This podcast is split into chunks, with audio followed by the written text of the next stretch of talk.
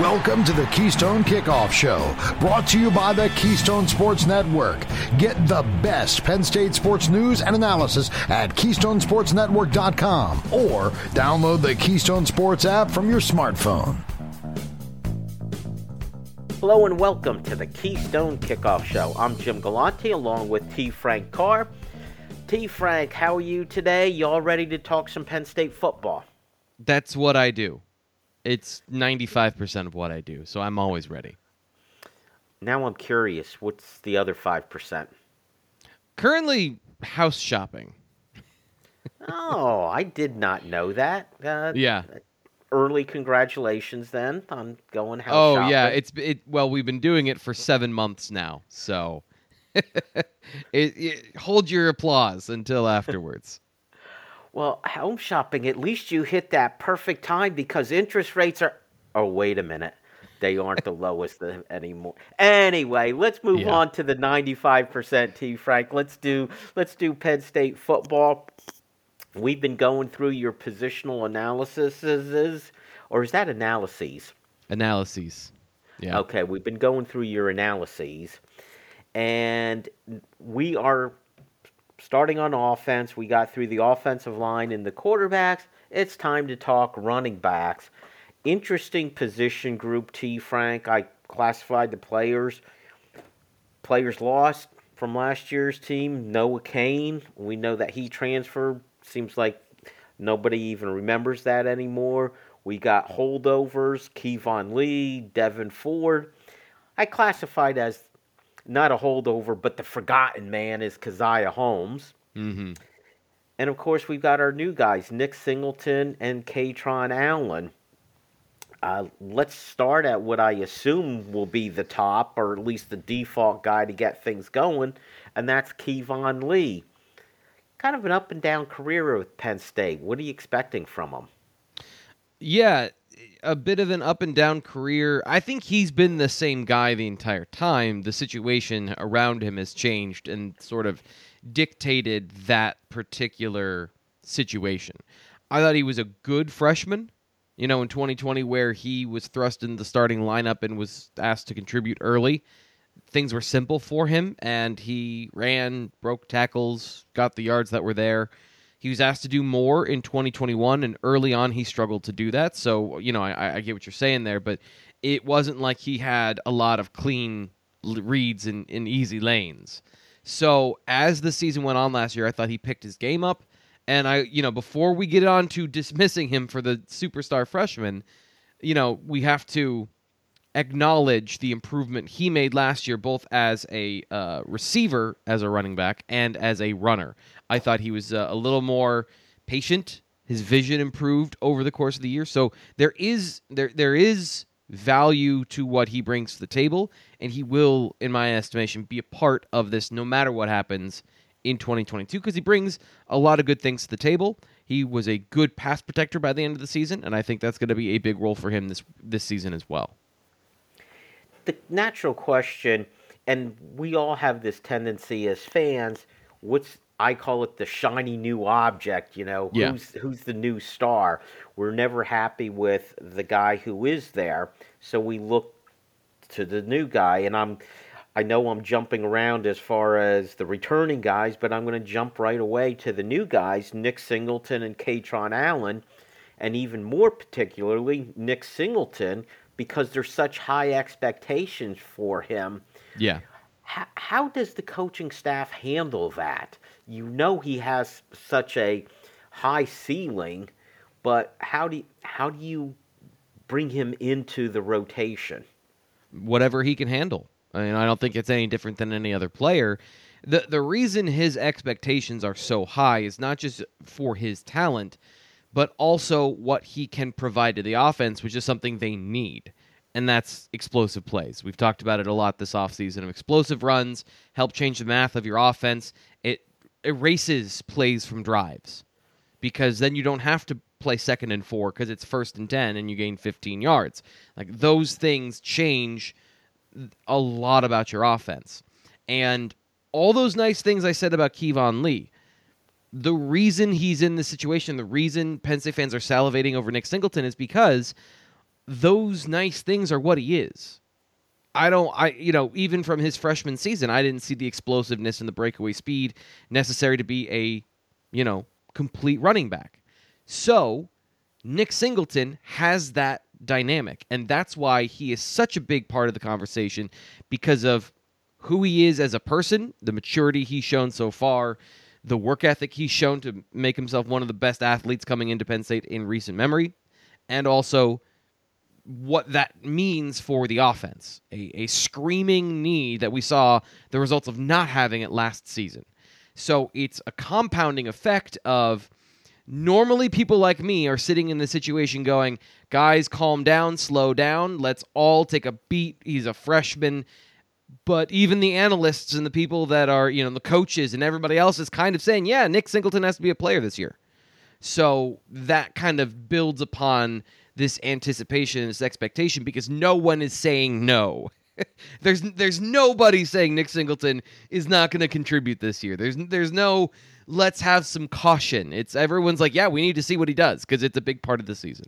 It feels like we're going to get that LaVar Arrington or Saquon Barkley technique where they're not just handed the job to start the year, but they end up playing and may end up being the primary guy, even if they're not starting the game.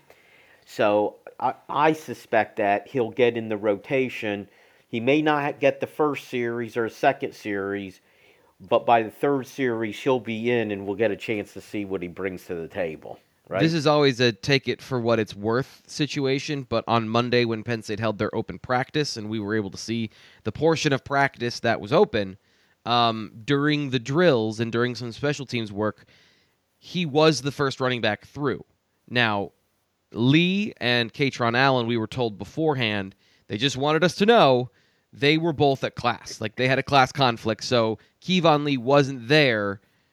Uh, so Nick, but Nick was still the first one through these drills. It wasn't Devyn Ford. It wasn't Caziah Holmes. It was it was Nick Singleton. So that should tell you where he is already in the pecking order. As a guy who was here as an early enrollee, he's done everything necessary to be a contributor this fall. So you know, not to stoke the fires even further of importance and all of that stuff. I, I could see a situation where, you know, we, we talk about Saquon Barkley and, and his progression towards being the lead guy his freshman season.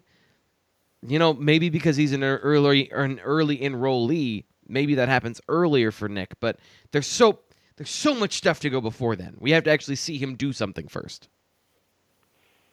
So I should hold off on saying T. Frank's predicting he'll be the superstar game one against Purdue. Right. Yeah, but I. Who knows by Auburn? You know, if they need him, they need him. Which leads to the question now. Let's talk about Devyn Ford and Caziah Holmes, who have certain skill sets. Do they have a place in this rotation?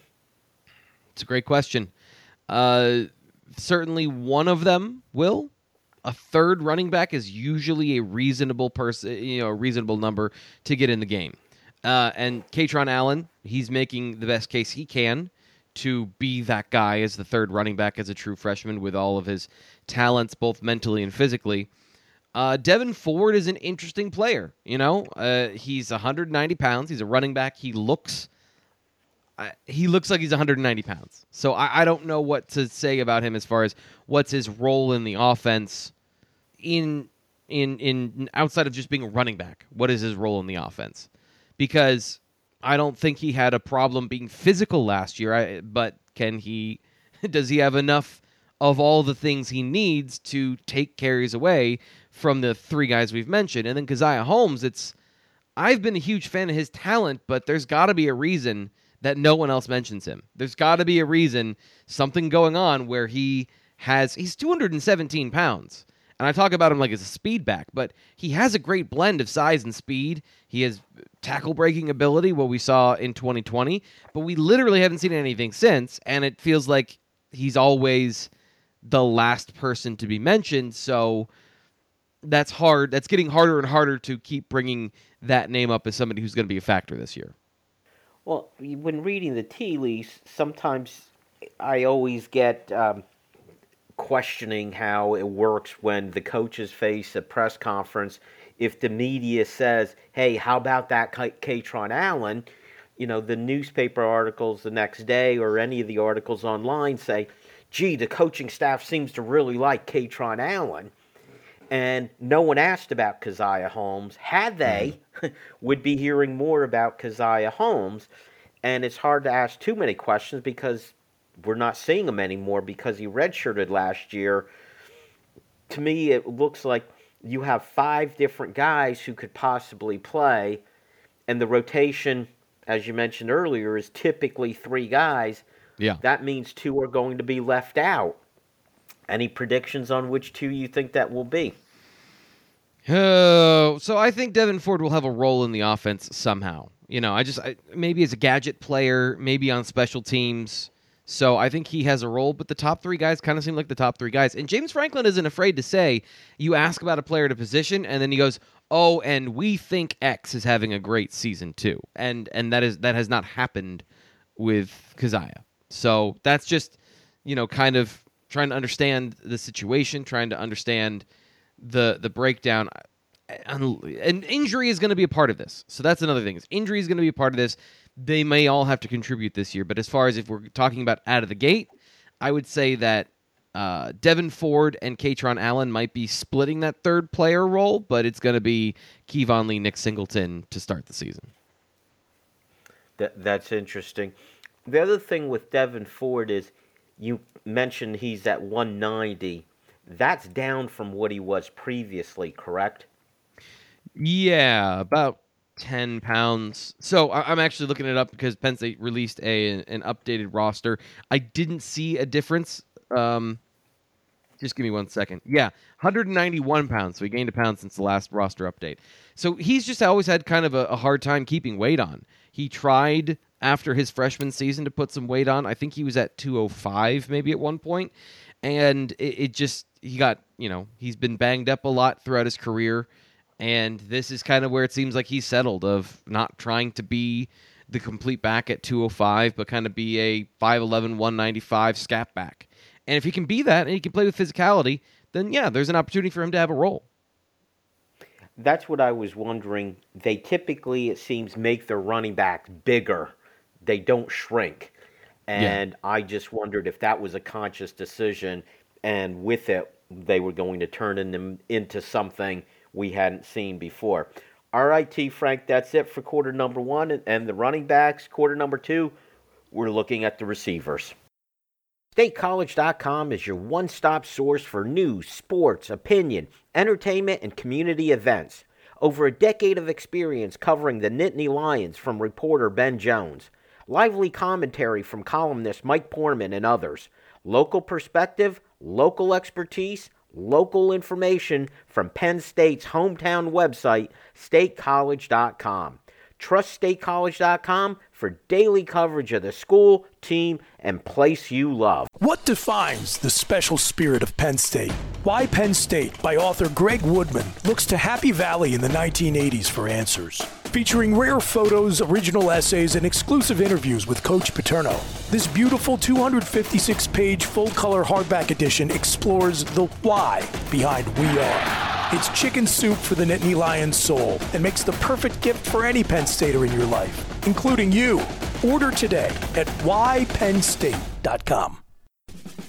Hi, this is Dustin Hockensmith from the Keystone Sports Network. For the best Penn State football analysis and commentary, go to KeystoneSportsNetwork.com. The rest of the KSN team and I will bring you game reviews, player evaluation, recruiting news, and plenty more. You may even hear directly from some of your favorite recruits. That's KeystoneSportsNetwork.com. You can also take Keystone Sports Network with you. Go to your app store and download Keystone Sports for your mobile device. For Penn State football news 52 weeks a year, count on the Keystone Sports Network. We are Tech Results, located right here in State College. Whether it's workstation, server and network installation, problem solving and maintenance, security assessments, or general evaluations, we are your complete IT partner. Learn more at tekresults.com. That's T E K results.com. Or call us at 814 206 0000. It's quarter number two on the Keystone Kickoff Show, brought to you by the Keystone Sports Network. Get the best Penn State sports news and analysis at KeystonesportsNetwork.com or download the Keystone Sports app from your smartphone. And welcome back to the Keystone Kickoff Show. It's quarter number two. I'm Jim Galante. I'm along with the expert, the guy when you want to know about guys on Penn State's football team, when we're doing this positional analysis, T. Frank is the guy we want to go to for all the answers. Right, T. Frank? Uh, I don't want to give a, a a cheap answer, but don't don't tell my wife that. don't tell my wife I have all the answers. Now I'm sounding like an old married man. The thing I said I would never be. well, it turns out maybe you're becoming like that uh, because you're shopping for a house. That commercial where you turn into your parents once you go house shopping. I think so. So you turn into the old married guy. That's going to be you, T. Frank. It sneaks up on you, T. Frank. Trust me, I know. I'm speaking from experience. All right, let's let's talk about receivers. I didn't say wide receivers. I said receivers in general. We'll, we'll get both wide receivers and tight ends. Let's start with the wide receivers. One loss along the wide receivers, and it was a big one. Jahan Dotson has moved on, returning. I'll call them starters: Parker Washington and Ke- Keandre Lambert Smith and you get Mitchell Tinsley coming in from Western Kentucky. Let's start there, T. Frank. Mm-hmm. Give us the scouting report on Mitchell Tinsley. Is he the Six- next Jahan Dotson? uh, there's certain elements of his game that do remind me of Jahan. You know, I think he can make good acrobatic catches in the air, uh, and and he is he has the potential to be a number one. So when we talk about that role in the offense? Does there have to be a number one? Can Parker Washington be that guy? Or is it Mitchell Tinsley? Or are they going to share that duty? That is a big question to start the year. And I think that's what training camp is going to decide. That's how this is going to shake out is it does somebody step up and you demand to be the focal point of the offense. But it doesn't have to be that way this year because they have good options you know, you mentioned receivers at tight end, at receiver, down to their fourth receiver option could be pretty good this year as well. So Mitchell Tinsley is 6'1, 202. He's a big physical player. You know, I know people think physical meaning 220, but he's a physical presence on the football field. Uh, good contested catch player, James Franklin mentioned he needed to get more explosive in his testing numbers, but he was an explosive deep play threat last year for Western Kentucky. I think he can, the receiving part, the route running, the skills part, he's got down. It was just, can he take it to the next level and be truly dominant at a Big Ten sort of situation? So we will see that during training camp. Where is he there? I still am just blown away that Parker Washington is 5'10, 215. He's the slot receiver possession type player, but with good enough speed. I you know I, I always thought he could get faster at Penn State, and maybe that's still in the cards when you know he's I don't want to say he's more developed. He's a junior now, but in, in, terms of like, I just think that there's a little more room for him to to provide some deep threat outside of what he did last year. So those are the top two receivers for Penn State that everyone is focusing on coming into camp, and rightfully so. I think they have the best resume, they have the best consistency, the best hands, acrobatic catches. They're a good tandem, and I think Penn State's in a good spot there. Keandre Lambert Smith is he definitely the number three guy? No, I don't think that's a definite. I think he is the leader for that, but there are players that this camp can push him and can be a part of the conversation at that third receiver position. And truthfully, they can also be a part of the conversation behind Mitchell Tinsley because we haven't determined that Mitchell Tinsley has to stay on the field. He there's a couple of nuances with Tinsley that we can get into in the spring game. He was covering for Parker Washington, who wasn't there. He's playing in the slot. So Tinsley has some versatility to play throughout the formation. But really, when you're looking at the receiver position, that third receiver, the other boundary receiver position, lining up on the outside of the formation comes down to Keandre Lambert Smith. Can he be consistent and provide all the things that he provides without the mental mistakes and the highs and lows? Malick Meiga, can he break out? Can he show that he's a receiver and not just a six-four athlete with great potential?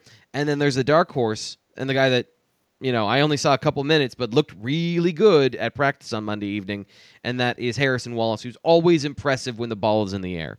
Big vertical threat as far as leaping ability, catching the ball above his head, comes down, great body control. So uh, Penn State's in a good spot because only one of those players really has to work out to be a complementary third.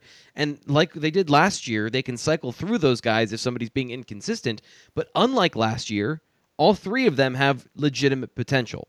So it gives Penn State depth and flexibility and the latitude for somebody to not hit the if. You know, if this happens, you have a couple guys with an if instead of you know, one guy with an if, and then you're left with a bunch of guys that you probably don't feel comfortable playing. So that's a good position to be in. Wallace was the one who made that really nice catch in the end zone yeah. from Vayu in the I don't think I've ever game, seen him right?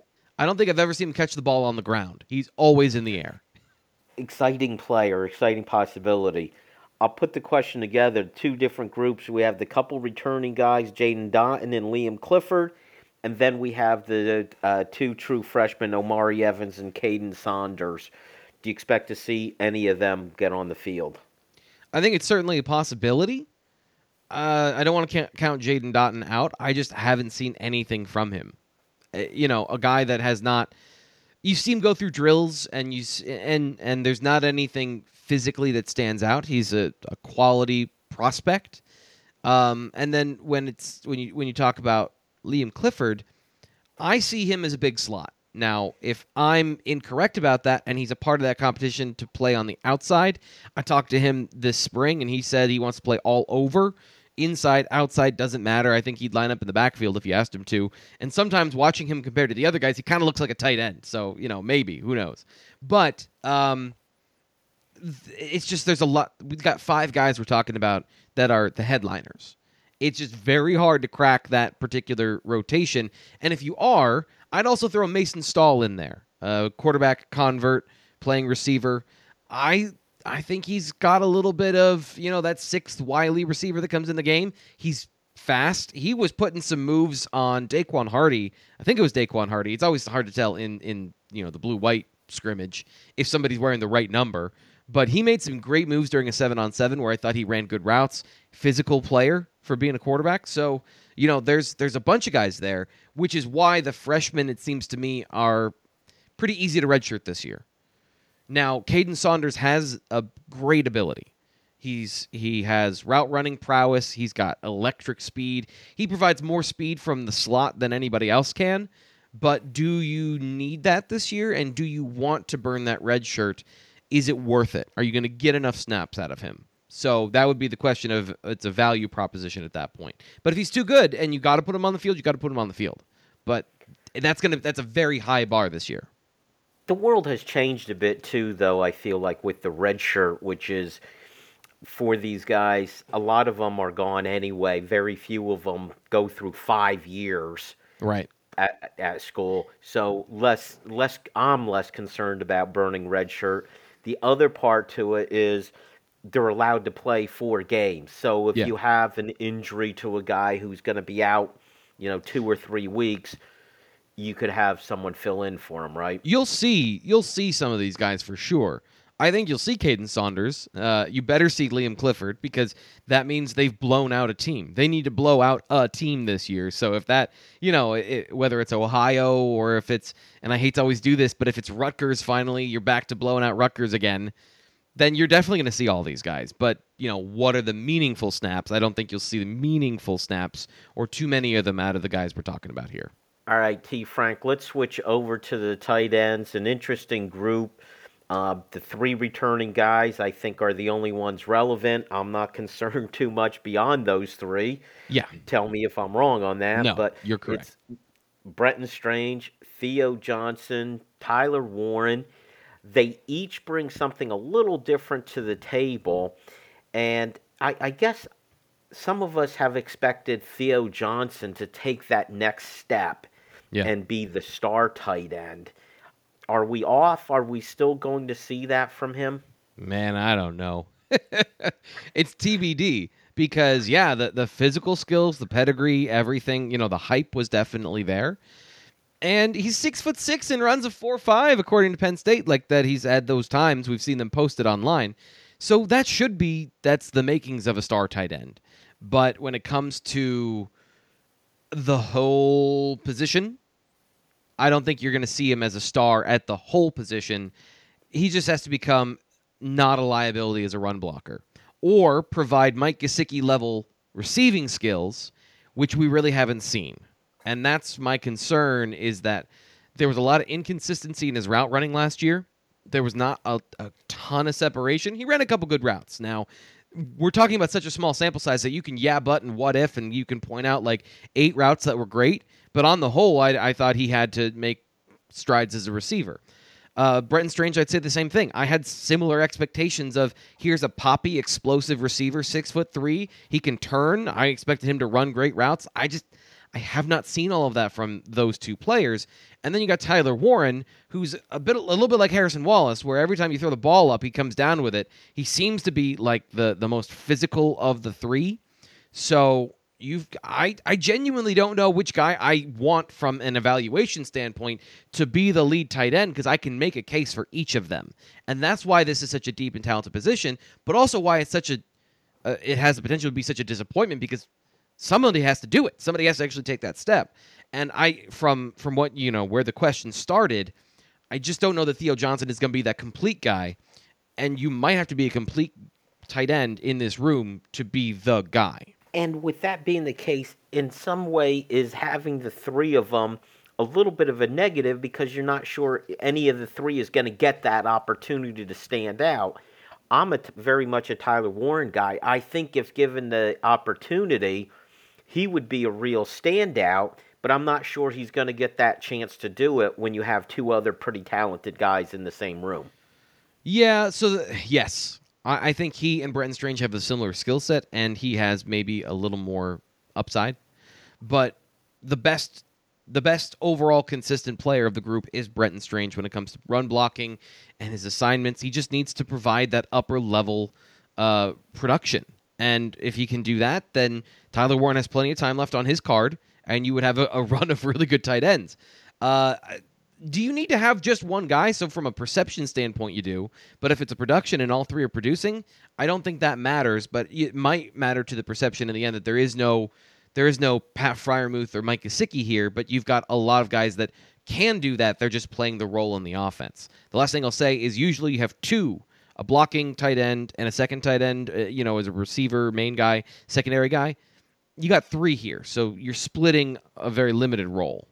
Very good, T. Frank. All right, stick around. Next quarter, quarter number three, we take your questions and we ask T. Frank. StateCollege.com is your one stop source for news, sports, opinion, entertainment, and community events. Over a decade of experience covering the Nittany Lions from reporter Ben Jones. Lively commentary from columnist Mike Poorman and others. Local perspective, local expertise, local information from Penn State's hometown website, statecollege.com.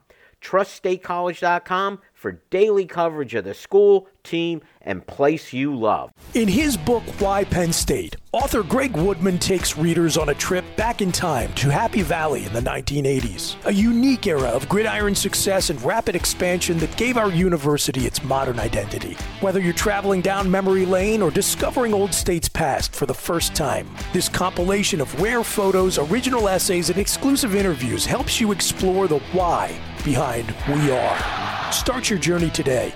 Order online at whypennstate.com. Hi, this is Dustin Hockensmith from the Keystone Sports Network. For the best Penn State football analysis and commentary, go to KeystonesportsNetwork.com. The rest of the KSN team and I will bring you game reviews, player evaluation, recruiting news, and plenty more. You may even hear directly from some of your favorite recruits. That's KeystonesportsNetwork.com. You can also take Keystone Sports Network with you. Go to your app store and download Keystone Sports for your mobile device. For Penn State football news 52 weeks a year, count on the Keystone Sports Network. We are Tech Results, located right here in State College. We specialize in providing assistance with many third party software suites. Our clients include doctors' offices, lawyers, construction companies, and even hairdressers. We provide help with their industry specific software. Learn more at tekresults.com. That's T E K results.com. Or give us a call at 814 206 0000. Let's get back to the action on the Keystone Kickoff Show. Brought to you by the Keystone Sports Network. Get the best Penn State sports news and analysis at KeystonesportsNetwork.com or download the Keystone Sports app from your smartphone. Welcome back to the Keystone Kickoff Show. I'm Jim Galante with T. Frank Carr, and it's quarter number three.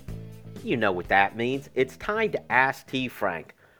T. Frank will answer your Penn State football or recruiting questions, or if you want, questions on life itself. You're good at those questions, T. Frank. I know that. Selectively. If you want to. Again, if we checked in with your wife, she may not agree, correct? Uh, just just recently. That's all.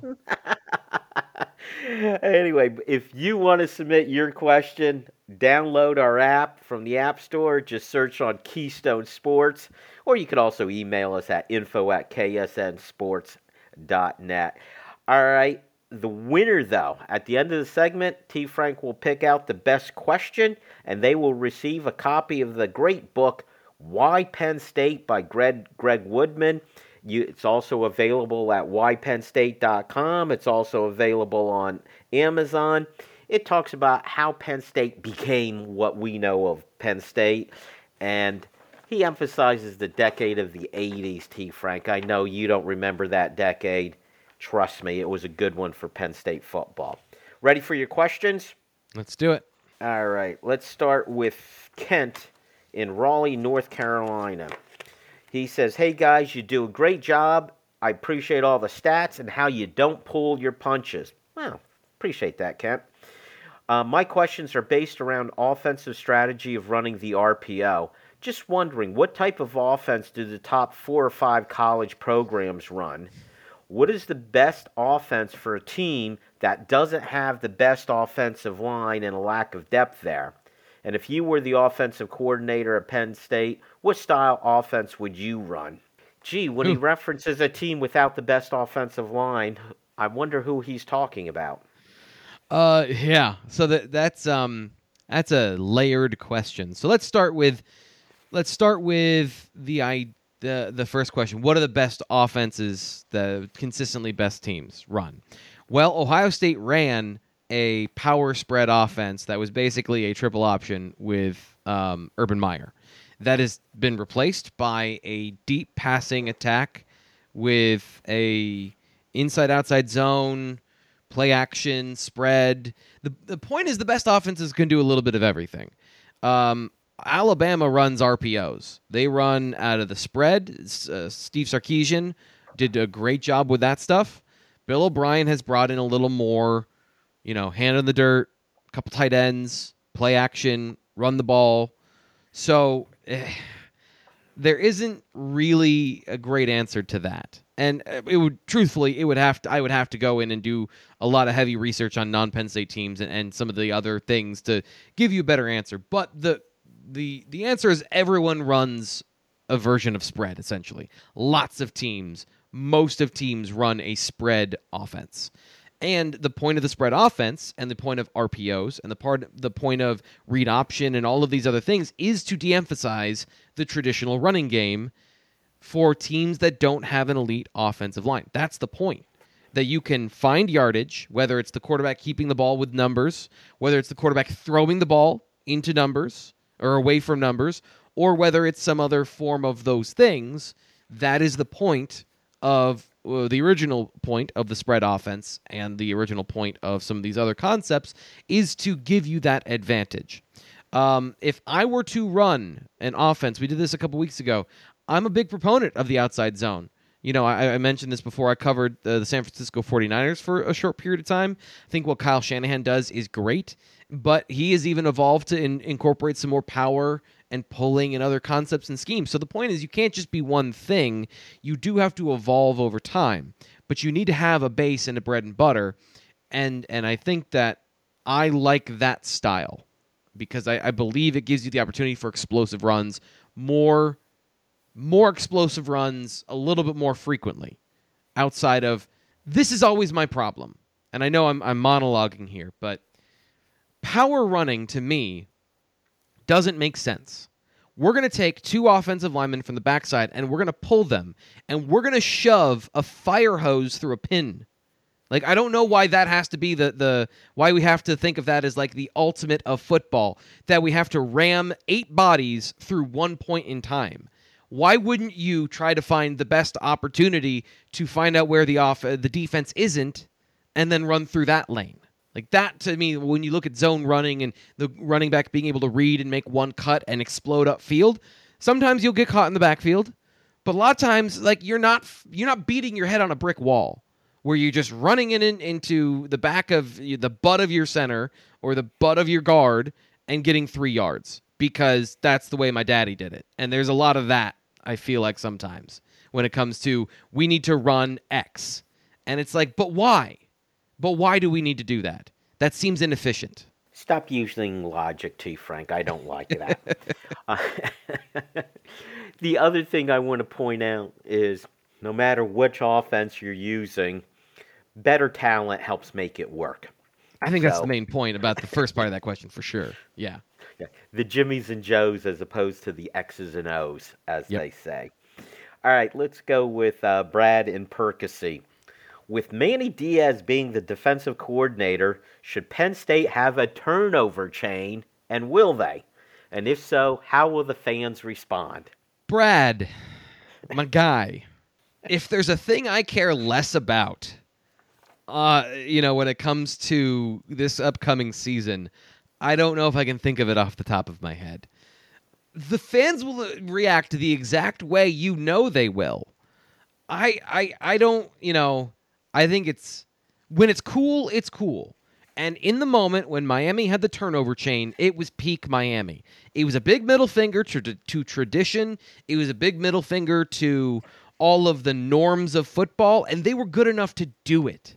So be good enough to do it if you're going to do it and own it and be comfortable in your own skin. That's fine. Other than that, like, you know, I, the Lawn Boys thing has been a little bit forced. I feel like it doesn't. It, it first off, I don't think Lawn Boys is a great nickname to begin with. Uh, and secondarily, you know, when you're the second person to do something, it's just less original. But if kids don't care and it gets them hyped up and it makes them try extra hard, that extra half a percent, I, I don't think I'm anyone to judge. Oh, you mentioned the Lawn Boys thing, but other than the turnover chain, we're seeing this all over the country with teams. Yeah. I have no issue with it. And I didn't have any problem with the lawn boys thing, even though I'm a cranky old man, you know, get off my lawn type. Yeah. But no no pun there intended to get off the lawn and lawn boys thing. But um, because it was it didn't feel like it was overdone. My only issue with these things is you're down thirty to nothing and you get yeah. a turnover, yeah, don't put on the turnover chain, st- stand on. But that's the, the start of the rally. And that's the start right there, right? So that's what they're thinking is like, okay, we got a turnover. Now we're gonna go get seven. Then we're getting another turn. Like you've got to, you've got to believe. You can never waver in your belief. Uh, so this is this is my problem, and uh, I don't mean to to cut off your point completely, no, go ahead. and I apologize. The question, and Brad, you know, Brad's having fun and and it's it's a fun question. But part of me hates this question because people bring this up all the time just to stir up the hornet's nest, just to hear everyone buzz and everyone. It's like I don't need all of that. I don't need all of that ambient emotion. I'm an I'm an empath. I'm a guy that absorbs emotion, and when I hear this like toxic vitriol coming from the internet, I don't need that. I need zen. I need to be centered. So when we talk about the turnover chain, I just get like I just shut down because I don't want all of the. I, I'm not a person who loves the drama. What's fascinating to me, T. Frank, for a guy who goes all zen and settled down, you got quite worked up. That's the thing. Like I, I, I, get worked up. So the, the the thing that works people, I get worked up, and then then you lose focus. You, you lose your you lose your clarity, and you know it's just don't like it. I personally feel like uh, Brad pushed your buttons here. Probably. And Brad, I appreciate it. I think that makes it fun. All right. Let's go to Alan in Scranton who says, T Frank, love love your stuff. What is your biggest concern for this team going into the season? Oof. Um so I'll I'll go with the defense. I'll go with the defense because I think the offense is what it is. There's a uh, the offensive line obviously is is a big question mark of, and I I feel positively about that particular question mark. Not so much so that I think it's going to be a strength and they'll be runaway great, but that they can function this year. And really, the biggest question is Nick Singleton and the way he integrates in the offense. There's a lot of other known commodities on the offensive side. Defensive end, you've got from a pass rushing perspective, got the guy who has the most career snaps, according to PFF, you know, like total snaps in his career is Nick Tarburton. Adisa Isaac's been around forever, but he hasn't been able to play. So that's a what do you what do you know about Adisa Isaac? Not what you feel, not what but what do you functionally know? And I don't think we know a ton about Adisa Isaac. We talk about guys that flash, and you know that was the talk about. We have a couple guys that flash, but nobody does it consistently. That was Adisa Isaac before. Now he was only given opportunities to flash. He was never given the opportunity to be the guy, and I think that's a fair thing to say. But we've only seen flash. Damian Robinson, Chop Robinson is coming over from being a hybrid player, playing full time D end. I'm very bullish on his career. I, I think he's going to be very good. But he and Dani Dennis Sutton, what do we know? What do we know about those guys? So the the defense can be very boomer bust this this fall, where if they don't get pressure from those guys and some guys on the interior either are injured or there's inconsistency up front, and they don't have an Ebiketie to shut things down and to provide the pressure to give the secondary opportunities to get the ball, you might see more turnovers and big plays. And that's my concern. I've said this a couple times. If you're putting pressure on the quarterback and it's not getting there, now you're in trouble.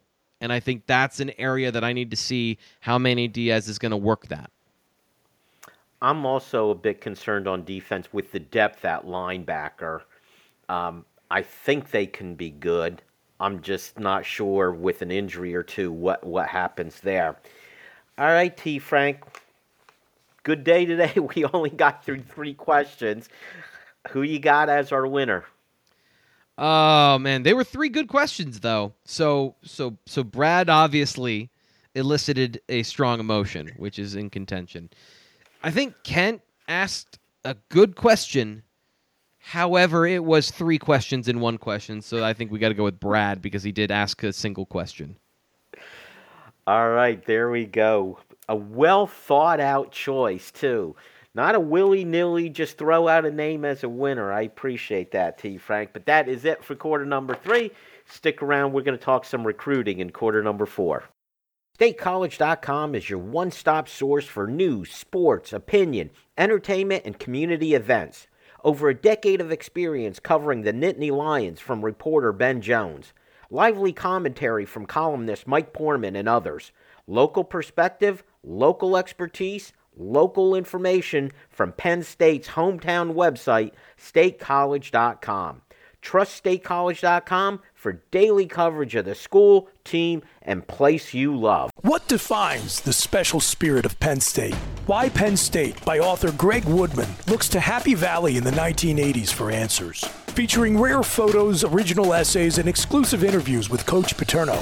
This beautiful 256 page full color hardback edition explores the why behind We Are. It's chicken soup for the Nittany Lions soul and makes the perfect gift for any Penn Stater in your life, including you. Order today at whypennstate.com. Hi, this is Dustin Hockensmith from the Keystone Sports Network. For the best Penn State football analysis and commentary, go to KeystonesportsNetwork.com. The rest of the KSN team and I will bring you game reviews, player evaluation, recruiting news, and plenty more. You may even hear directly from some of your favorite recruits. That's KeystonesportsNetwork.com. You can also take Keystone Sports Network with you. Go to your app store and download Keystone Sports for your mobile device. For Penn State football news 52 weeks a year, count on the Keystone Sports Network. We are Tech Results, located right here in State College. Whether it's workstation, server and network installation, problem solving and maintenance, security assessments, or general evaluations, we are your complete IT partner. Learn more at tekresults.com. That's T E K results.com. Or call us at 814 206 0000. We head to the home stretch and quarter number four on the Keystone Kickoff Show. Brought to you by the Keystone Sports Network. Get the best Penn State sports news and analysis at KeystonesportsNetwork.com or download the Keystone Sports app from your smartphone. And welcome back to the Keystone Kickoff Show. It's quarter number four. I'm Jim Galante, and it's time for the Penn State Rivals recruiting update with EJ Daniels. EJ, my friend, how we doing today?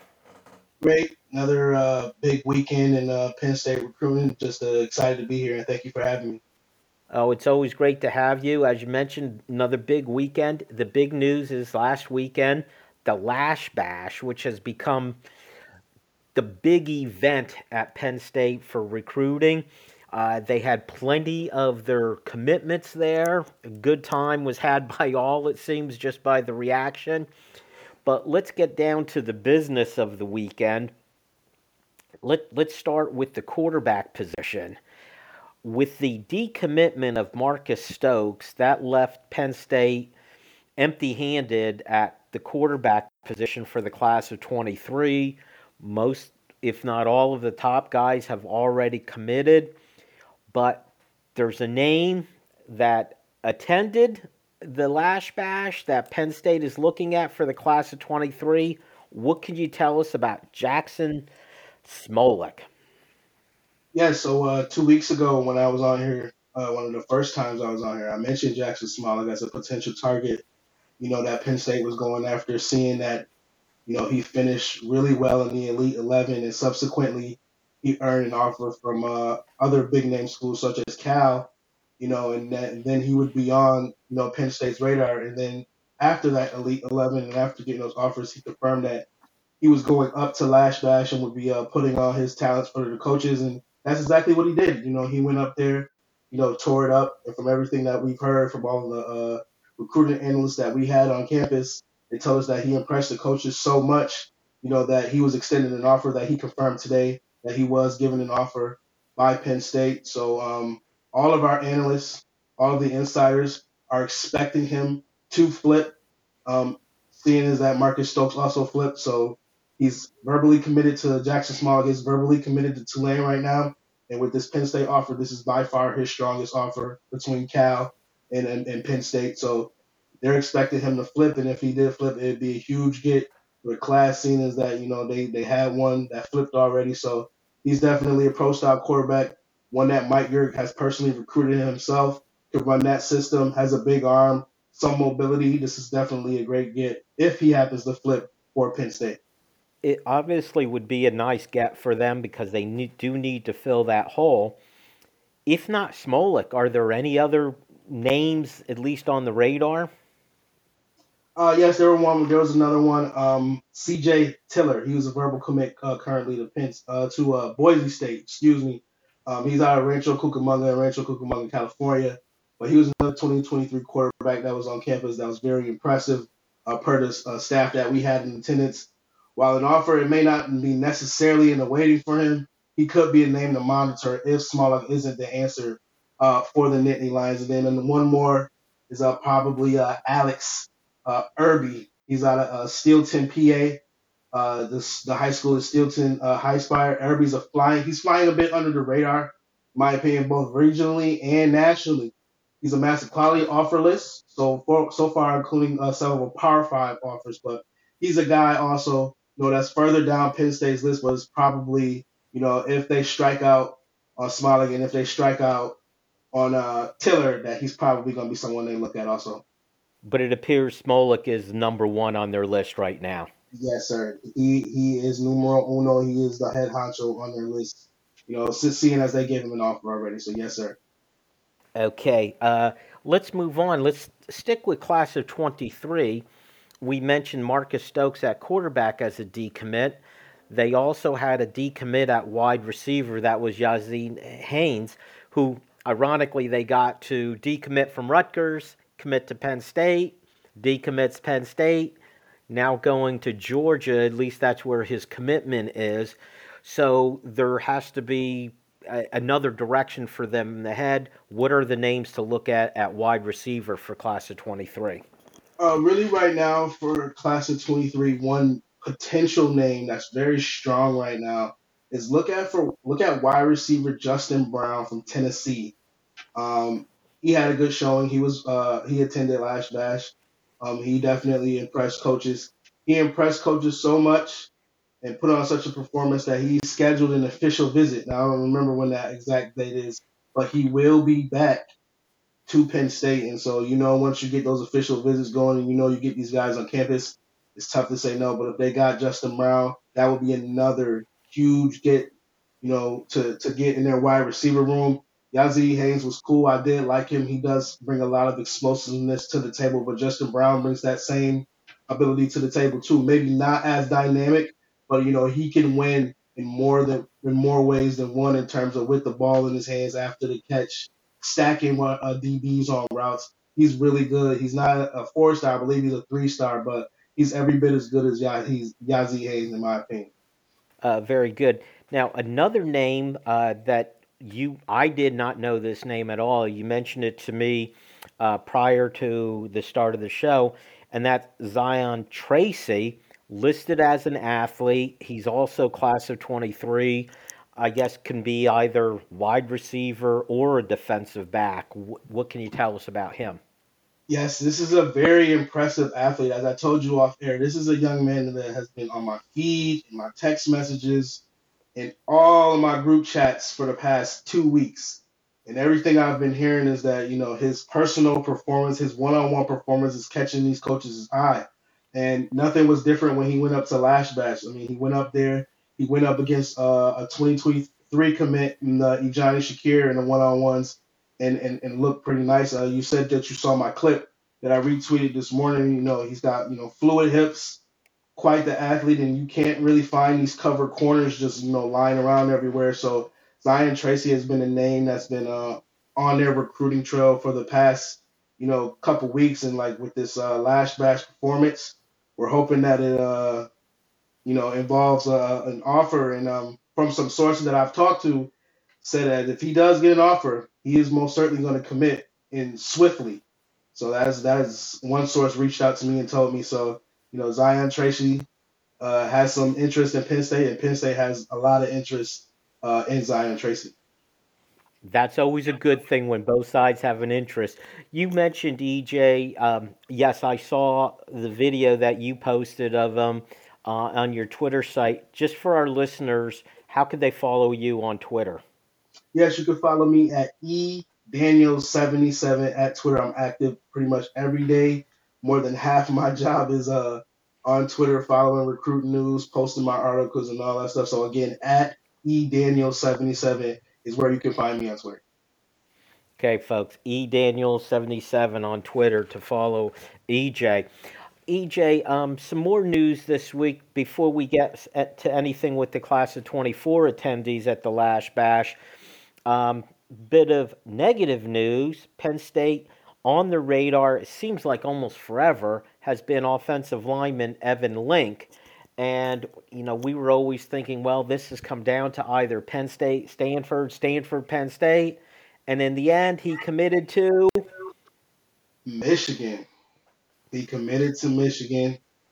And uh, that was actually just happened today. You know, today he committed to Michigan. So, based on what the sources have been saying, is that what the big holdup was is that he wanted to visit Michigan first. So as I reported before, my sources had told me that you know it was down to Penn State and it was down to Stanford, but you know in the ninth hour, you know he wanted to take that you know visit up to Michigan State because I believe he had a cousin who is also on Michigan's roster, and so he wanted to go up there and uh, see how it is, and he liked it so much that he committed today. So um, not sitting here saying that's a huge loss, but he would have been very nice to have. You know, he was a offensive tackle that can make all of the blocks in the run game. Was a solid, prote- solid pass protector, good balance, good athleticism. Man, these guys, these offensive tackles with these plus athleticism, they don't. Again, they don't just fall out everywhere. They don't just. They're just not just laying on the sidewalk. So you know, that's definitely gonna be a big hit for Penn State, but they seem to be trying to uh, recoup some of that, you know, in their 2024 class. Got it. Okay, just a quick explanation on timing. We're actually recording on Monday. So when EJ says he committed today, we're talking Monday. You folks are probably hearing this a little bit late later on in the week. All right, real quick with the couple minutes we have left, EJ. Um, the Lasch Bash class of 23, although there's a couple misses, a couple holes still there, it was really about the class of 24. That's where the volume was of players that showed up. Who are a couple of the names from class of 24 that we should be aware of that that attended Lasch Bash?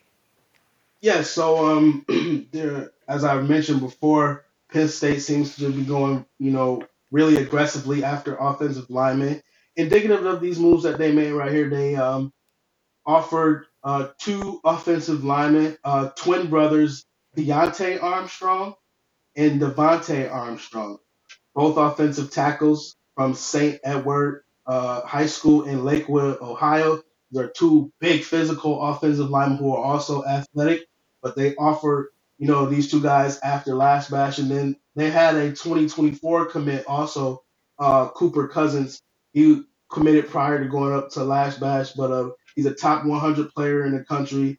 Uh, he has a big, strong lower body and has great hands. So all of the linemen that they're trying to, you know, recruit and, and, and have already committed, you know, we're at Lasch Bash. Um, the twins, though, the Armstrong twins, they have a, another visit set up to go up to uh, Michigan State, I believe. But they had they did leave, you know, with a, a offer from uh, Penn State, and then uh, two more names that I want to uh, get out there just so we know for the um, 2024 class. We have uh, Loyal Ma- Mauzan from Rochester, New York. He's out of East Ridge High School. He wasn't given an offer, but he did catch the coach's eye. Coach Tracy specifically, you know, like this young man. And then another man, another young man, uh, Tyrell Simmons, uh, big wide receiver, big body guy who put on a great uh, effort at Lasch Bash. Also caught Coach Coach Tracy's eye. Uh, he was definitely um, another name in the 2024 class that we need to watch. Someone, these two guys may be receiving um, offers from Penn State in the not too distant future. But again, those two names were Tyrell Simmons and uh, Loyal Malzahn, were two guys that caught Coach Tracy's eye, you know, in, in terms of performance at the uh, Lasch Bash. Very good, EJ. Again, Lasch Bash, we keep hearing reports how much the players enjoyed it. It's always a big recruiting event at Penn State, a way to wrap up the schedule. Now, as we hit in August, it's going to be time to start talking about the real season. That is it, unfortunately, for time. EJ, thanks so much for all the information, and thank you all for listening to our show. Make sure you join us next time on the Keystone Kickoff Show. StateCollege.com is your one stop source for news, sports, opinion, entertainment, and community events. Over a decade of experience covering the Nittany Lions from reporter Ben Jones. Lively commentary from columnist Mike Poorman and others. Local perspective, local expertise, local information from Penn State's hometown website, statecollege.com. Trust StateCollege.com for daily coverage of the school, team, and place you love. In his book, Why Penn State, author Greg Woodman takes readers on a trip back in time to Happy Valley in the 1980s, a unique era of gridiron success and rapid expansion that gave our university its modern identity. Whether you're traveling down memory lane or discovering Old State's past for the first time, this compilation of rare photos, original essays, and exclusive interviews helps you explore the why behind We Are. Start your journey today. Order online at whypennstate.com. Hi, this is Dustin Hockensmith from the Keystone Sports Network. For the best Penn State football analysis and commentary, go to KeystonesportsNetwork.com. The rest of the KSN team and I will bring you game reviews, player evaluation, recruiting news, and plenty more. You may even hear directly from some of your favorite recruits. That's KeystonesportsNetwork.com. You can also take Keystone Sports Network with you. Go to your App Store and download Keystone Sports for your mobile device. For Penn State football news 52 weeks a year, count on the Keystone Sports Network. We are Tech Results. Located right here in State College, we specialize in providing assistance with many third party software suites. Our clients include doctor's offices, lawyers, construction companies, and even hairdressers. We provide help with their industry specific software. Learn more at tekresults.com. That's T E K results.com. Or give us a call at 814 206 0000.